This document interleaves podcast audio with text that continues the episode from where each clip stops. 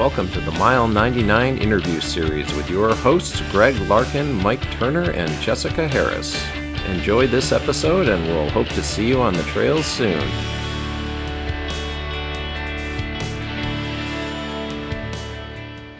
Hello, everybody. Welcome to the Mile 99 interview.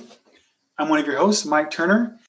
So, the Mile 99 is a place to hang out with like minded folks in our community, share our stories, successes, failures, deepest trail secrets, all that good stuff. It's also a place to get the latest news on races and what's happening in our community and what are the changes to the races. There's been a lot of changes this year. We record in front of a live Zoom audience, so we do one take and no breaks. And uh, unlike what you, unlike the trails, what's said here is on the record forever. I'm here tonight with my co-host Jessica Harris and Greg Larkin. Jessica, how's it going?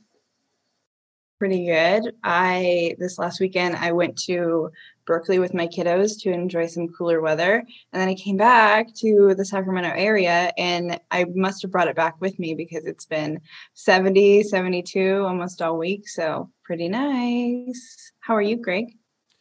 Good. Definitely digging the weather for sure. Um been out there trying to get some miles in. As you all heard me uh, like a broken record. My foot's been bugging me for like I don't know now, six, eight, nine months. I don't know, plantar fasciitis. It just takes forever. But Jessica reminded me and recommended that I've got this thing called the yoga toes, and you wear it, and it's like, what is it like that thing that you wear when you're getting your toenails done? I'm not mm-hmm. that I've ever had that done, but people have that done from time to time, and they spread your toes mm-hmm. out. Well, it's like that thing on steroids, but honestly, I've done it for three days in a row now for 20 to 30 minutes a day. And I did run last night. I don't think I had any near nearly any of the pain that I've had. So I'm cautiously optimistic because then I also signed up for Lake Sonoma 100K and Labor Day. So we'll see. Wow.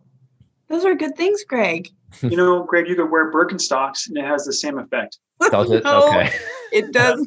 See, I didn't come from the deadhead culture though, so I don't know these things. You need to educate me. oh man. So we have fun like this all night, and I will be taking care of the interactive portion of the interview. So I'm on Facebook Live, and then there's a Zoom chat here. Send me all your questions, um, and I can get them over to Ben. And uh, we're on Patreon for just a dollar a month. You can support us keep the light, lights on over here. We do have a new supporter, Eddie Schmidt, who was our previous guest. He's our new news Patreon, along with Beth and Sarah and Super Dave. Thanks, guys. Um, everyone else, we'll make sure to link our Patreon below. Awesome. I might join the Patreon as well. that sounds like some kind of weird Inception stuff, but okay. uh, so tonight, I'm, we're all really excited tonight to talk to a, a local Northern California, Nevada County grown ultra runner, through hiker, FKT, OKT holder, overall just adventurer, Ben Mitchell. Ben, welcome to the show. How's it going? Good. Thanks for having me on. How are you doing? Good. We're excited tonight. I mean, I've been uh, I've known you for a lot of years, and you're a, a, you're not a normal ultra runner. You're more of like an adventurer. I I would put you in that in any one category because you just you like a lot you like to just get out and do just interesting things. I do i like a lot of variety um, I, I would definitely consider myself an adventurer more than anything i mean definitely an ultra runner as well. So you uh, you grew up in the bay area right you saying and you were is that right? How what was like growing up there as a kid? Were you active?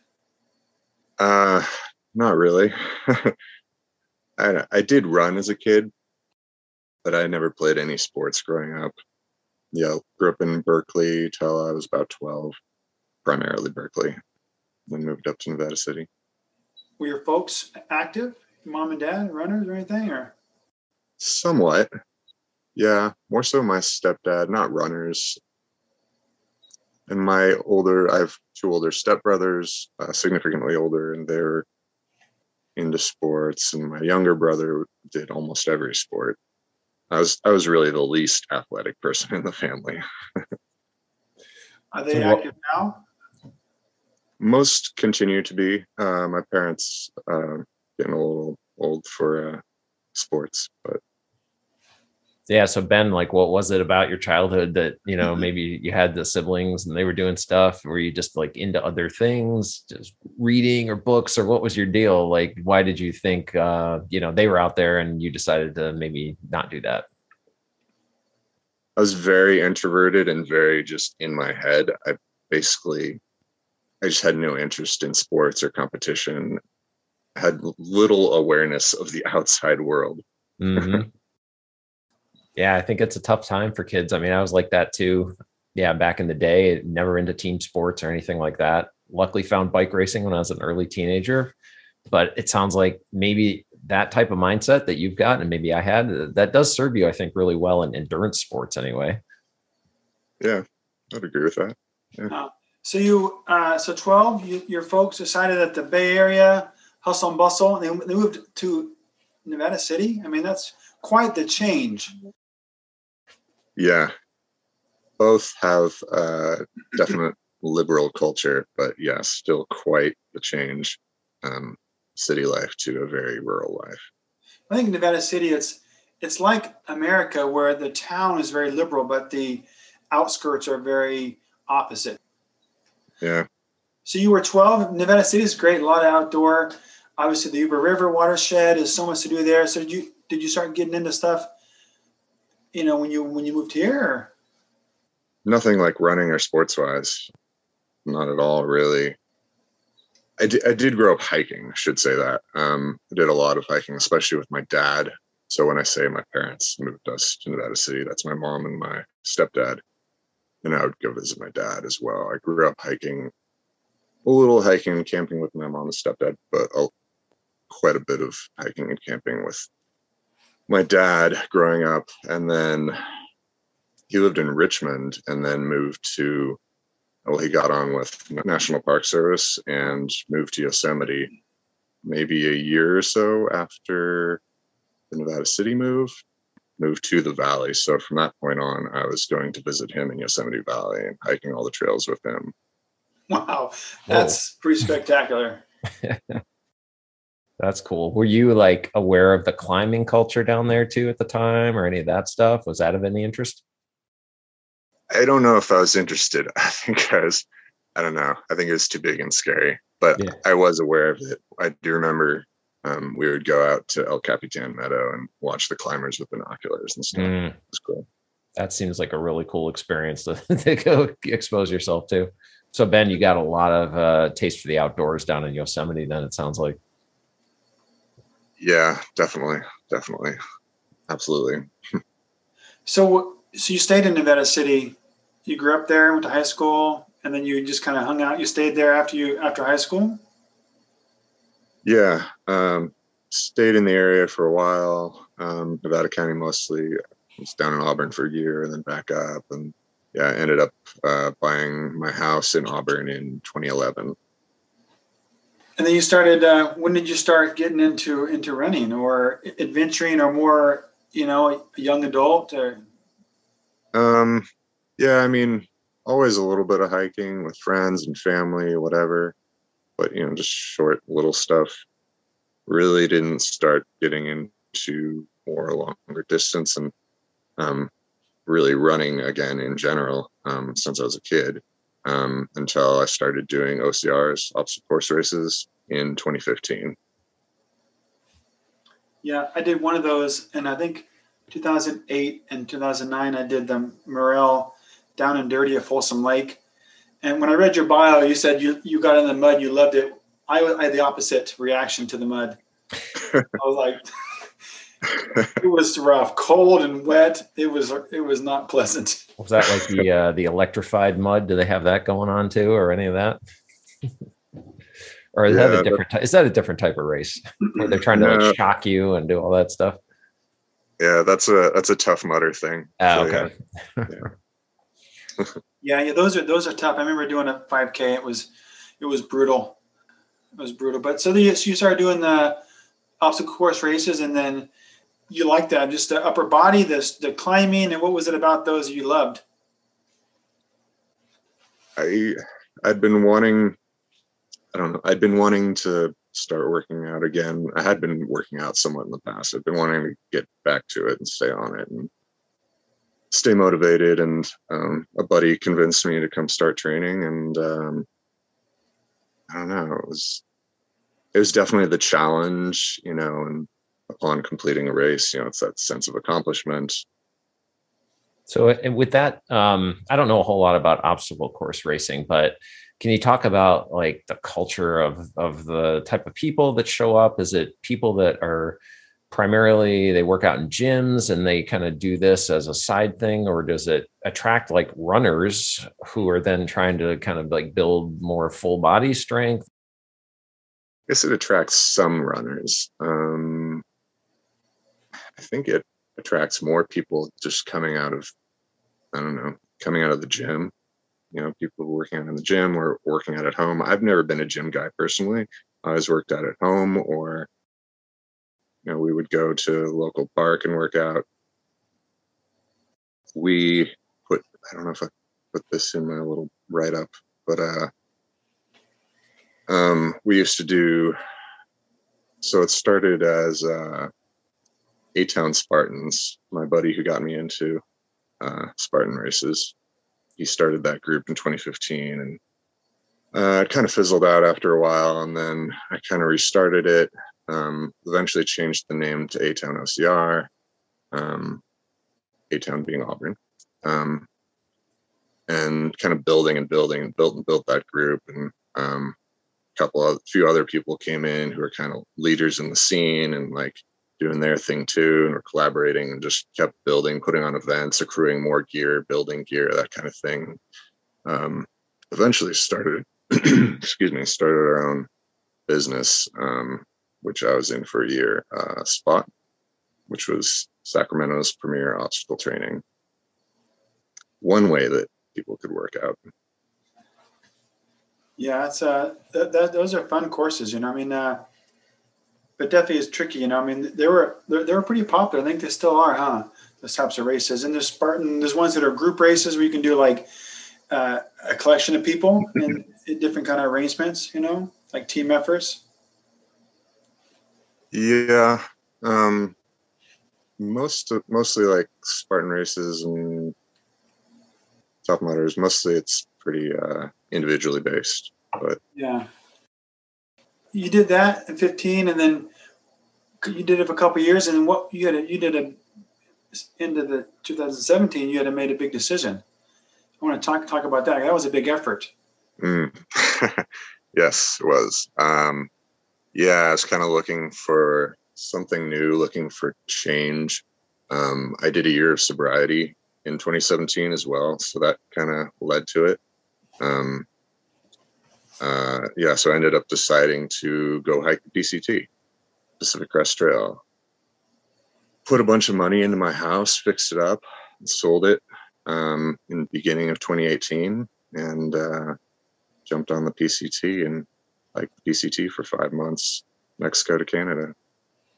Yeah, that's uh, that's been on my list for a long time, and I've done sections of it. But that is such a big effort. I mean, just the planning and how did you? Uh, I mean, as far as the did you bounce boxes forward? Did you try to eat at places along the way? All the above, and how much planning was involved with? Like some people plan for like months or years. Yeah. Um, yeah. The logistical planning. Uh, yeah. There's a lot that goes into it. Um, with it being my first through hike, I decided not to do, you know, having packages sent, food packages sent. You know, a lot of people do that. You ask a friend or family, whatever, you know, send me this box at this location. You know, you pre-address them all or whatever. Um, yeah, I didn't I didn't do any of that. I just did, I did almost all just buy as I go, just resupplying in little towns along the way. I had one location where I had a buddy in Belden bring me food. Other than that, just buy as I go. Um, but yeah, the the gear, I really didn't have as much as I grew up hiking and camping. I really didn't have very much backpacking experience. I've really only been backpacking a few times. Um, yeah, so diving into gear was just an unimaginable rabbit hole. Um, oh yeah, yeah. there's a lot there. I spent a lot, a lot of time on gear, and I I ended up I started out with just an insane um, base weight when I got on the trail. I don't even know exactly what it was. sort of embarrassing to admit. So I flew down to San Diego when I started. When I was getting on the plane, uh, I was in such a like frantic state. I actually missed my first flight and had to re- get a you know the next catch the next flight. Um, so I totally forgot that I had water in my bladder already. Um, not supposed to take water on a plane. And I had food, all my food, I had way too much food. I had like six days of food and like six liters of water. It was ridiculous. Um, I was over the 50 pound weight limit for a checked baggage. I had to pull some stuff out and carry it on. Yeah, six liters of water. There you go. There's there's you know, 10 pounds right there. yeah, I and there's so many resources online uh, as far as it's just like a rabbit hole with I mean stuff you can research and how light you can go and you could spend forever. Like, like my daughter, she had spreadsheets and spreadsheets and spreadsheets. Uh, yeah. So you started, you were like uh, like Reese Witherspoon. You started all these books and supplies, and you threw them out, and you were like within a, within a couple of days, you were just dropping stuff left and right, or what? Yeah, uh, yeah. I, I, sent a lot of stuff home throughout the course of the tra- trail, um, back to my aunt's house, and yeah, I, I also like bought a lot of gear online, a lot of like lighter stuff. You know, trying to get lighter gear reduce my pack weight. Um, I I very quickly within the first like four or five days realized that okay, basically what it comes down to here is the amount of pack weight equals the amount of pain I'm in every day. so I've got to work on this. That's an interesting tactic, though, just to kind of like, uh, you know, as you're on the trail, kind of like reset your entire equipment list, you know, by ordering stuff and replacing things and dropping things off. But I mean, I wonder, like, a lot of people don't have, yeah, yeah, like you said. I mean, you only hiked, hiked or backpacked or backpacked a few times before that, so you don't really know sometimes till you get out there. Yep. People talk about when they set foot on the trail, you know, they, they plan for months and months, and all you all you think about is day one. Like you're thinking about the day you're there, the day you arrive, the day you start. And then they say it's so stressful. But once you get on the trail, a few days in, it's like, how is that transition? Uh yeah. the day before I started was arguably the most stressful day of my life. Um, but I so I ended up getting in like to the southern terminus um like late at night.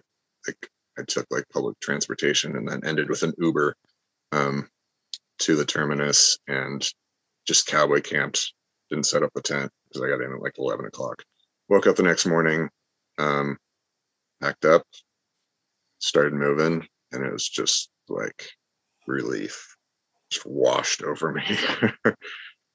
yeah just yeah, life became simple from then hmm. on. Yeah, I've talked to a lot of a lot of people over the years, you know, about you know what they did, and, and they said it's just about. I've heard some phrases even from some of our guests about how it's it's complicated, but it's simple. You know, just that every day it's just a simple. Your life existence is just every day the same thing, but it's just nice to finally get out there and and start. Yeah, absolutely. And so, did you have people like at home that had to kind of look after anything for you? I mean, you had sold your house, so were there any other loose ends that people had to deal with while you were out there, or were you just pretty much able to put everything out of your mind? Um, my dog. That was the oh. biggest one. yeah, yeah, yeah, yeah. So my aunt, um, yeah, very thankful for my to my aunt. She watched my dog for five months while I was out there, and mm-hmm. um, I I didn't like sell all my stuff. I ended up actually building a shed on her property, and we moved a whole bunch of my crap into the shed. yeah, just so many things about the PCT. I mean, the Southern Desert is. I mean, it's, it's a lot of it's just hot and brutal, huh? So, but you start early in the early in the year as far as the pack were you ahead of the pack? Were you kind of like mid pack? Were you late in the season, or how was your what? What, what did you start? Uh, yeah, I started a little early. Um, I actually started March 28th, which definitely on the early side. Um, so I was ahead of the pack really the whole time. Um, I took it easy for quite a while. Like I was really taking my time for a while because I knew I was early and there's still snow in Sierras, so there's no rush trying to get to Kennedy Meadows South. I had plenty of time. The river crossings. I don't know about the year. Was it a heavy snow year? What were the creeks like when you started to get into the Sierras? Were there? Uh, to me, I think that would be the most challenging because I know how, how I am on a wet log. It's not not pretty. That's my biggest fear is slipping off a log. uh, yeah, it, it is 2018, so it was not a high snow year, fortunately. Um, I'd, I'd really have been screwed if it was um, since I started early. Just because I started early, it was there's still a significant amount of snow in the Sierras when I started, or when I yeah when I started into the Sierras. I think I started from Kennedy Meadows into the Sierras May 18th or 19th. In my first two days, I was getting snowed and hailed on. Yeah, I mean uh, that's just tough. I the creek crossing, you know, that's just I think that's rough. Uh, up to your knees, that's flowing. You got a backpack, and yeah, that seems challenging. Yeah, yeah. As far as the water crossings, um, yeah, some of them can be a little sketchy. I mean, yeah, I carried one trekking pole. I'm not really a trekking pole guy, but I carried one through the Sierras, um, primarily for that. Also, it's helpful in the snow, um, but for water crossings for sure. Now, um, you know, doing the uh, PCT, uh, there's other long distance trails in the U.S. Appalachian Trail. Is it also what the Continental Divide Trail? Mm-hmm. Have you uh, thought about doing the the trio or the trio? I guess at some point in your life. That's the yeah the triple crown. Triple crown. Yeah. yeah, I've thought about it. I, I'm not sure. I'm really interested in doing another long trail of that length. Mm-hmm. I got to put in the vote for the Appalachian. You know, East Coast guy here, so yeah. Just get ready for humidity and bugs. Like that's the big the big issue out there. That's definitely a challenge. Um, and so just to kind of like hear about sort of the the end of the trail, uh, Pacific Crest Lake. Did you have that kind of like peak experience out there along the way, or like when you arrived? What was that feeling like? And then I guess the thing I'm always interested in too, just going away and doing even like a, a, race for a weekend, sometimes there's a little bit of culture shock coming back, or if you're away for a week doing something, what's it like trying to return to quote, quote unquote normal life after that long on a trail? Definitely a lot of highs. I mean, you go through highs and lows on the trail, good days and bad days. Yeah, I definitely had. There's one day in particular that I'll never forget um, uh, Lakes Basin, north of Sierra City, Gold Lake area. Um, I don't know. It's it's tough to explain, but it, you know, it's like the runner's high. It's that endorphin high and just that connection with nature and just you know full immersion in it and just feel like you're flying. It's just amazing day out there yeah, as far as uh, reentry is what we call it in the through hiking world. Um, a lot of people, when they come back to society, they have a hard time with that. Um, you know, going back to a nine to five and uh, missing the trail life, missing simplicity of it and the beauty of it. I, I think I didn't have I think the younger crowd has a particularly hard time with that. Um, think when you get a little older, it's it's easier. Um, I think in your younger years, doing something like a through hike is more life changing, very formative. You know, your formative years. Um, uh, I also didn't have to go back to work right away, so that was a factor, I think, as well. Yeah, nice, nice way to ease back into things for sure. Yeah, I've definitely heard that story many times of people having trouble transitioning back to life. And and I think it always makes you think about wanting to do something, have something next. But your your stories or your adventures, it seems like you jump into things, different things. You know, you transition, you you get into something for a while, and you explore it for a while, then you try something else for a while. Uh, you know, I mean, even if you never through hike again, you know, I mean, you've done a big effort. There's so many things you can do in life. and why find something new? I mean, I'm I'm with you there. You know. Yeah, yeah, agreed. So, so you got back and and uh, you, you got back, and then you you, you start getting into you're back to your normal life and into hiking and get into trail running, or how did you transition in? Because you have a long history of races that you started right around that time. Yeah, I primarily went right back into OCRs. Um, I was registered for World's Toughest Mudder. Um, we were a couple buddies and I, Jeremy Payne and Greg Bull, we were doing the Holy Grail that year, which is Tough Mudder's competitive series.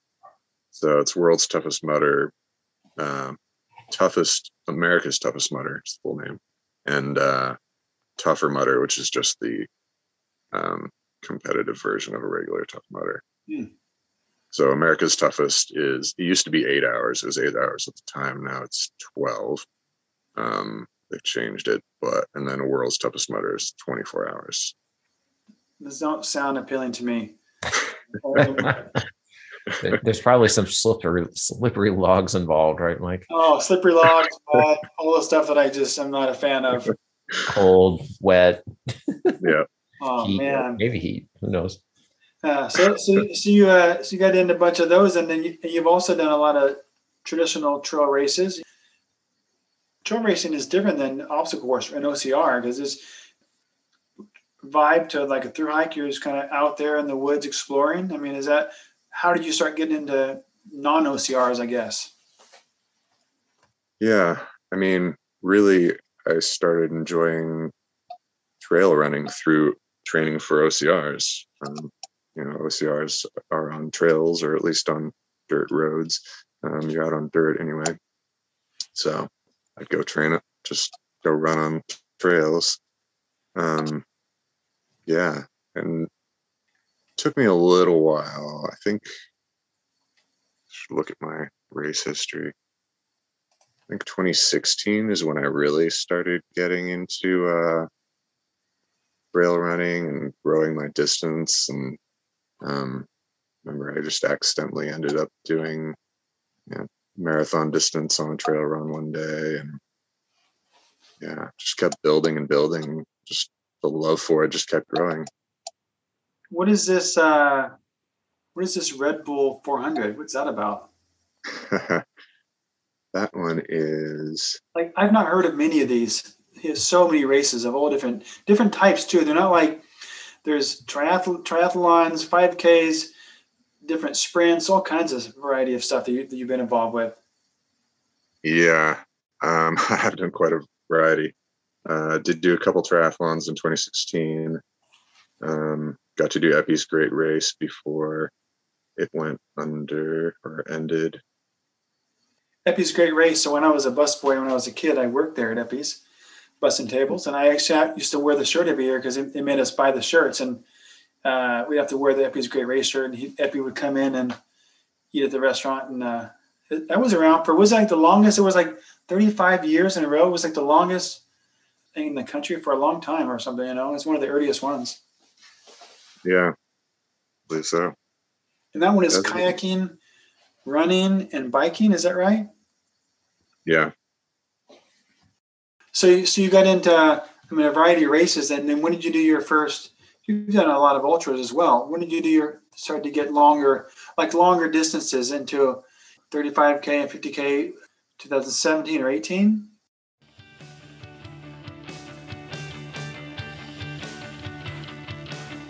Hey, everybody, this is Greg Larkin, one of the co hosts of the Mile 99 interview podcast.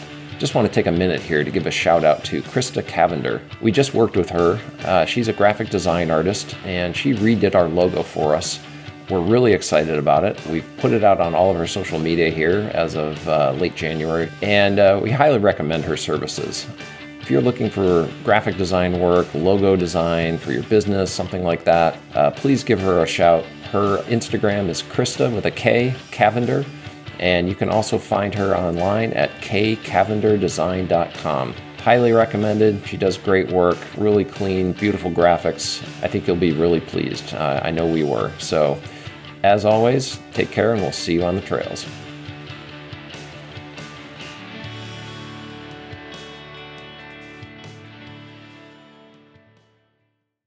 Yeah, first 50K was uh, like early 2017.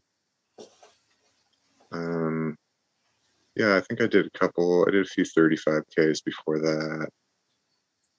I did Formidable. Um, I'll look back at my history You here. did, you did the K2 Challenge, which is one of Greg's favorites. Oh yeah, it was one of my first races. After I moved to Auburn, uh, I think I lasted four laps. That was my longest run ever at that point. Nice. I think uh, actually, isn't there like a, a similar race coming up this weekend uh, out in Cool, last runner standing or something like that? Are you signed up for that one then? No, I'm not. uh, no, I'll be out of town. Yeah, But yeah, it does look interesting. Yeah. Want to raise, raise races? yeah, Always- yeah. That was one of Ray's. Yep.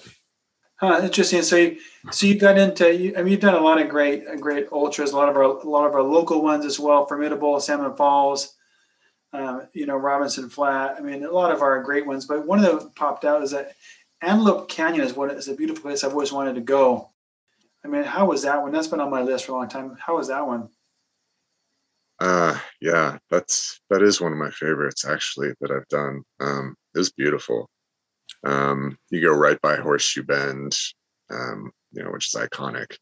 Uh you go through several different slot canyons.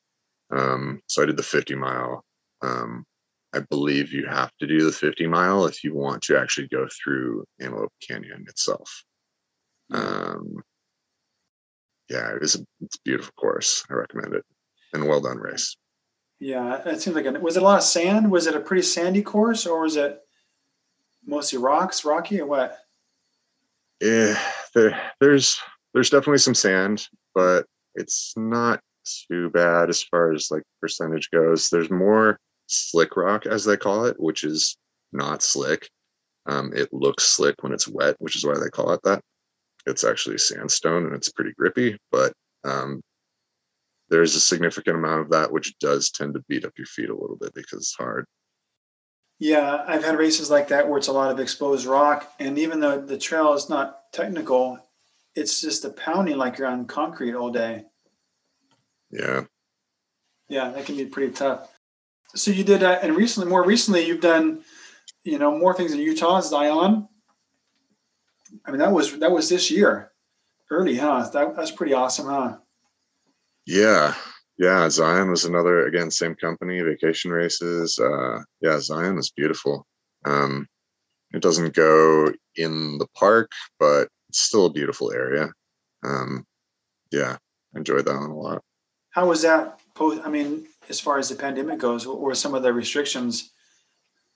You know, it wasn't bad. Um, I mean, that wasn't too long ago. It was just a couple months ago. Yeah, that was what, 410. Yeah, restrictions wise, it was actually fairly lax. Um, is it's also like we're kind of going by California standards, and this is out in Utah, and it's like wide open desert. Yeah, definitely a different uh, different vibe. We were in Arizona, and it was it, it was a lot more relaxed out there as well. And then obviously last weekend, I mean, you, you kept the 100k streak going. Congrats on that race. That was a good race. You were at, at the local Go Big or Go Home. It's pretty awesome. Yeah, yeah. Thanks. Um, yeah, that was that was a tough day. Now, Um, wasn't it super hot out there? It was pretty warm. Uh, yeah, it was supposed to be high of 84. I was looking. I have a little thermometer on my pack, and it said high of 86. So somewhere in there. That's not too bad. Well, we were back here, I don't know, in the 90s and hundreds, right? Or I can't remember what the weekend. It all runs together at this point. It was hot. Yeah, yeah, not terrible, but it was bad enough. I got my biggest mistake was not monitoring closely enough how much water I had in my pack left in my bladder, and I ran out of water at one point um, between mile eight stations at miles 31 and 38, and I was ended up being out of water for like three miles, and right when the heat was really starting to set in, and there were like these exposed dirt road sections and in full sun, and um, ended up like it started really hitting me hard and I was getting dizzy and just exhausted, heat exhausted. Finally, just like sat down on the side of the road. And fortunately, this car showed up and um, they filled up, they had, they were resupplying an aid station. So they like filled up my pack with ice and water and gave me an ice cold Gatorade and just saved my life. Oh, man. That's tough. I mean, yeah, when you get to be at that point, it's not only your body's feeling it, but mentally it's hard. You being out of water is a mental, it's really tough mentally. When you know it's hot, you you just know it's bad. And so it, mentally it's challenging when you when you run out of water. I know it's like what it's like. Yeah. A lot of anxiety starts creeping in and you start getting really worried about conserving. And then if you're out, like where's the next drink gonna come from? And am I gonna make it and all that? So yeah, it's pretty uh pretty intense experience it sounds like. How did you end up then? Uh well if I'd just come back from that and been good for the rest of the race i would have done pretty well by my standards anyway. Um but i made it about 12 13 more miles feeling pretty good um and then it came back came mm-hmm. back for me and i started getting nauseous and dizzy again. And basically, I just decided, okay, well, I have to take a break. If I keep pushing, it's just going to get worse. I was on this long uphill section. So I'm like, okay, even though it had started cooling down at that point, um, it's like, all right, I just have to sit down and take a break. So I sat down for like 25 minutes, just relaxed, closed my eyes. Helped a little. Um, pushed on, just walking from there. I did mostly walking from there until so this was at mile 49.5 and the next aid station was at 56 point something. So i did mostly walking almost all walking to the next aid station just trying to keep the nausea at bay. Got to that aid station and they had miso soup and rice balls. Mm. i I am a huge believer now in miso soup. miso soup saved me. I felt I took a half hour break there and I felt 100% better afterward. Get all that salt in. I mean, it's just like pure salt and all that good stuff, right? You know, it's a challenge for ultra runners to give themselves permission to take a break. Because, and I wonder if that comes from your through hiking experience of, of allowing yourself time. Because most of us don't even we, we just can't give ourselves permission to, to just take a break unless you are sitting because you physically have no other choice. How was that decision? Was it easy or did you have to was it a battle? Because most of us would have trouble with that. Yeah um, i mean it's it was definitely a battle for me too. It still is. Um, yeah i'm probably drawing on some through hiking experience. Um, I think I'm mostly in that situation drawing on my heat exhaustion slash heat stroke experience, which is miserable. I've this is the fourth time I've had it, and I it, I hate being nauseous.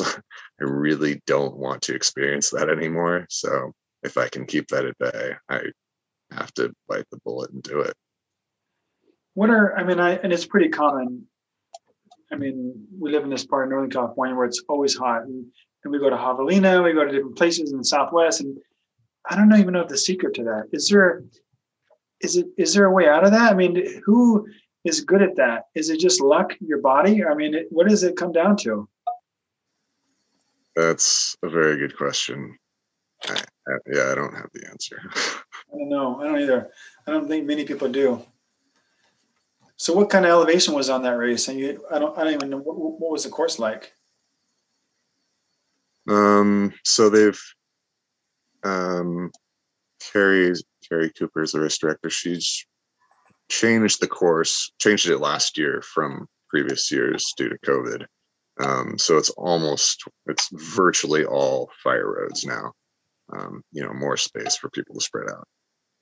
Um, so, yeah, there's a lot of shade. There's there are some exposed sections. Um, the start finish, I believe, is 4,300 feet. Huh. It's like a good course, and it's like it was a good turnout. A lot of people on uh, social media were out there, so it was like it was a. It's. I think we are just excited to get back into races, and to be doing stuff. We were just excited to be out.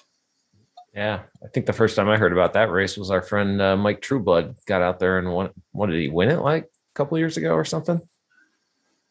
It was a couple years ago, huh? But that that's always been a good one. He he's did they have a they were going to have a hundred pretty soon, but they haven't yet, right? Before COVID, they were talking about adding a hundred in. Uh, yeah, no, there was a hundred miler this year. Oh, there was okay. Yeah. All right, time to add it add it to the list. So, uh, so yeah, you've had a lot of miles in this year so far, it seems like, and uh, we also became aware of something that uh, you decided to undertake as well, um, setting a, uh, a first-time uh, circumnavigation of Folsom Lake, Folsom Lake Perimeter FKT. I guess technically OKT, only known time as well. Um, our friend of the show and uh, previous guest Danny Murphy, I, I noticed I was poking around in the fastest known time website last, I don't know, late summer, fall, something like that. And somehow I just came across one of the new routes somebody had posted, but it hadn't actually been attempted yet. It was the Folsom Lake perimeter. So I'm looking at this and oh, that's got a really interesting description. And then I noticed the the username of the person. And I thought, oh, that looks familiar. And I checked it out. And it's like, oh yeah, that's Danny Murphy. So my theory was, okay, he must have made this thing. He's to probably do it. I started getting interested in it. Mike and I went out, started doing some recon, and then I got plantar fasciitis, and then boom, you came along this year and, and uh, knocked it out. So let's let's hear the story all about this. How did you hear about it? What made you want to do it? My only DNF, I'll start there, was at Flute, Folsom Lake Ultra Trail, um, in 2019. Heat stroke, the worst I've ever had it. Whoa. Yeah. Um, so since then, I've been wanting to either do flute again or get back out there in some way, shape, or form and circumnavigate the lake. Um, and I had actually thought about um, coming up with a route that was more trail and less road and submitting it myself. And then I did a search at some point and found that that route was up there. I was like, oh, somebody beat me to it. That's all right. Hmm check out the route you know. Interest starts building and building and yeah um eventually the timing worked out training and timing and um yeah the uh the off trail section was definitely a challenge. 14 miles of off trail. Where did you start and was it clockwise counterclockwise? Yeah i started uh northeast of New York, but south southwest of Salmon Falls, somewhere in there. Um, and I went counterclockwise. So I planned it so I would have about 12 miles of trail before, uh, ideally in the dark, before getting to the off trail section, and then have that 14 miles still pretty early in my run off trail, get it done with. And then immediately after that is the river crossing at Oregon Bar. Uh, and then just have all trail from there. Um, and that would put me at the river crossing, you know, midday in the heat of the day. Um, seems like a good plan. Yeah, Greg and I were researching the, the water flows out of Oxbow Lake on the on the Middle Fork and looking at how the when the you know when the water flows would be high or low and trying to plan that? Or what was the story? Uh, so it's recent. So you had had to deal with that, huh? Yeah. Um, I didn't even look into that. um, a true yeah. adventurer. yeah, we went down there. Jeremy and I went. Jeremy Payne and I went down there the weekend before and checked out the river crossing at Oregon Bar, and um, yeah, to see how how feasible it was going to be, and that was basically the recon. After PCT, yeah, that's like that's just like that's like a, a, a babbling brook.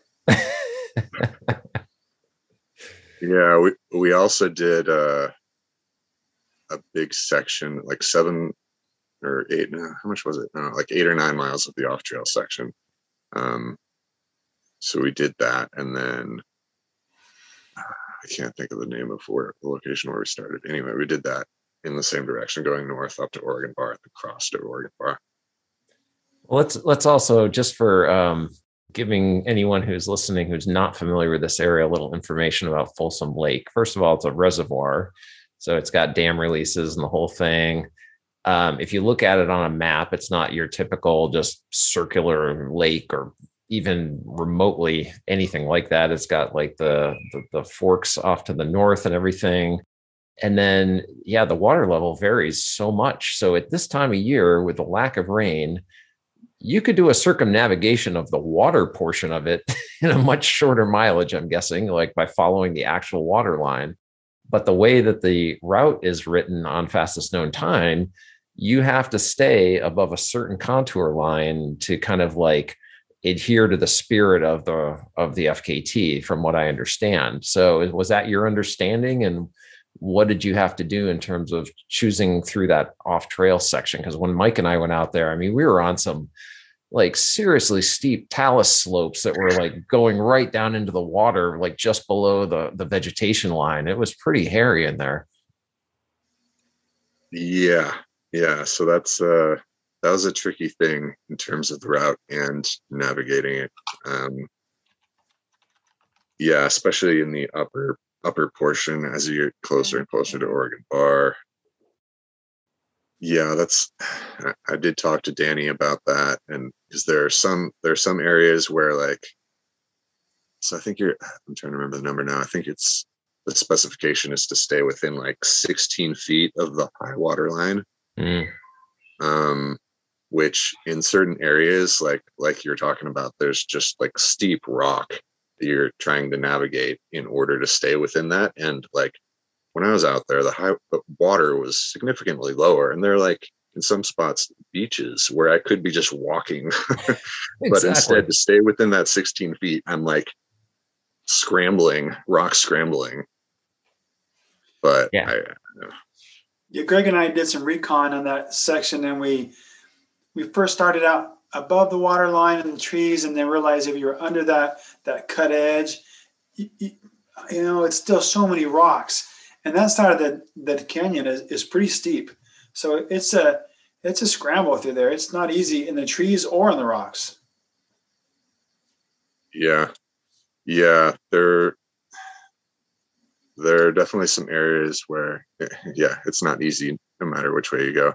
Um, so there are some spots where like you end up if you stay too high like you end up getting engulfed in you know trees and brush and it becomes you know so difficult to get through.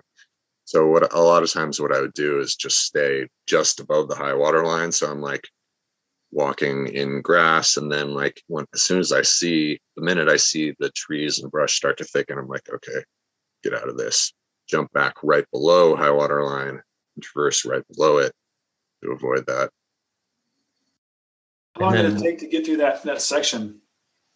Yeah, so 14 miles took me seven and a half hours. Wow. That's a long day out there. and you had you had support uh, along the way. It was a supported FKT, um, and how often did you have people meeting you and helping you out with supplies and that kind of thing? Yeah. Um, so I I really never do supported FKTs, so it was kind of a new thing, and uh, it was a learning experience. I kind of decided last minute, like the week of, to have support. Um, so there are definitely some things I would do a little differently in the future.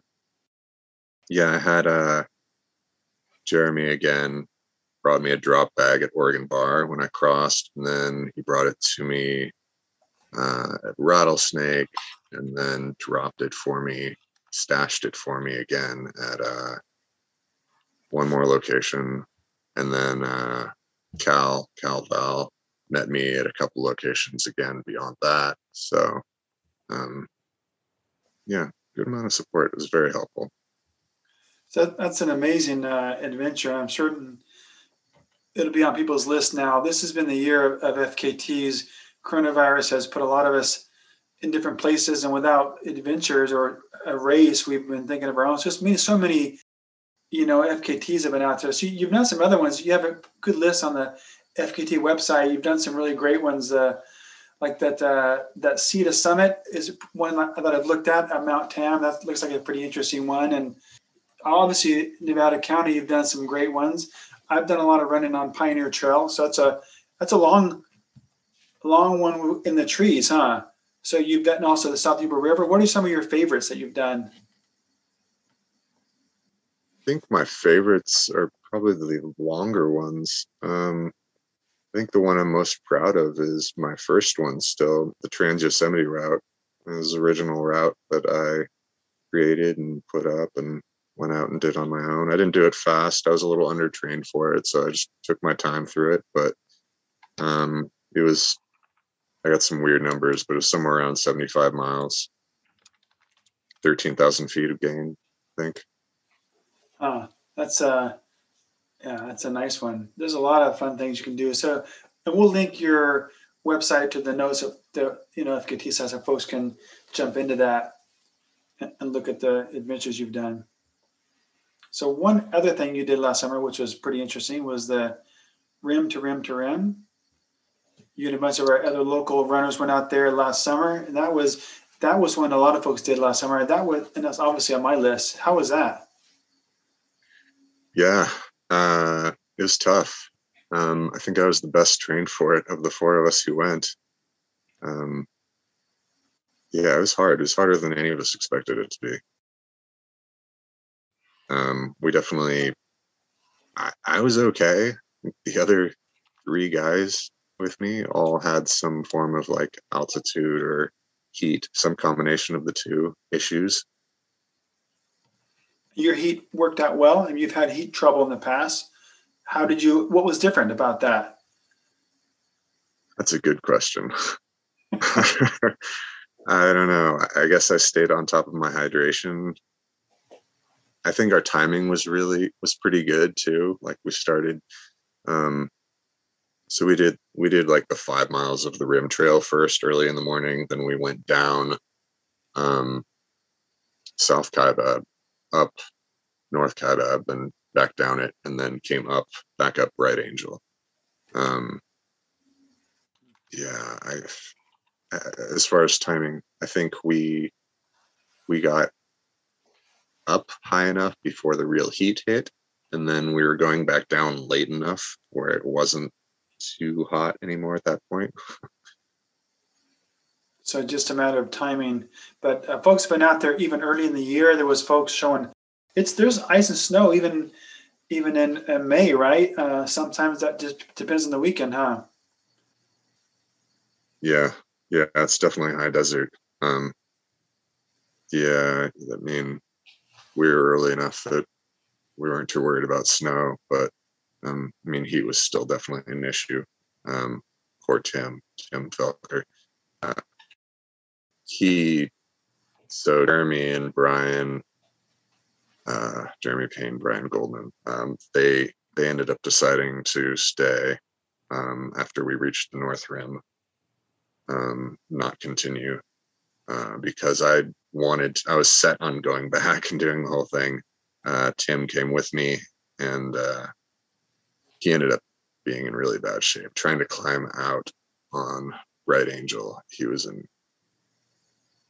puking and just, I, I've never seen someone in that bad of shape before. It was very concerning. You made it. Till, you got out of there. Yeah. Yeah, we made it eventually. We didn't get out of there till 1 a.m. Yikes. Yeah. And you weren't puking, so you were just watching someone puke. That's a tough stomach. I don't think I could handle that. well, we've come to the end of an hour so fast. So many stories. I'm going to hit you with a couple rapid fire and then we are going to get out of here. Are you ready for it? I hope so. Nothing hard. You know all the answers. Um, okay, so would you rather hike or would you rather trail run race? Hmm. Wow, that's tough. Hmm. I'm gonna say trail run. really? That's cool. Um, a bucket list race? Ah, I was thinking about that one. I don't know. Like nothing. I don't think I have any like one big one that I really want to do. There are a lot that interest me, but I don't, I don't really have one specific one. You've done a lot. I think if you just if you see something, then you just do it. um, and then post race meal or effort. What, what's your go to? Um, I have a guess. salty chips and usually with guacamole. Yum. Good choice. And then this one's really controversial on our show. So are you ready? Okay. Cats or dogs? um, I actually love both, but I guess I have to say dogs because I do have a dog. Whoa. Cat or cat. Greg is our big cat guy. I have dogs and cats. Mike doesn't want to take care of anything or I have Any- plants. he has plants. He's our plant. So too. that- That's not one of the questions though. Plants or dogs? I had to change our rapid fire because it was like road or trail. Well, I kind of already knew. So I was, I threw a curveball in there. All right, guys, we're coming to the end of the show. You can find us at the mile99interview.com. We're also on Instagram and Facebook, the Mile 99 Interview. Make sure to check out our Patreon, $1. We have some awesome, awesome news coming and some awesome shows coming up. Um, thanks for your time, guys, and we will see you on the trails. Thanks, guys. Bye. Thank you. See ya. Bye, Troy. Bye.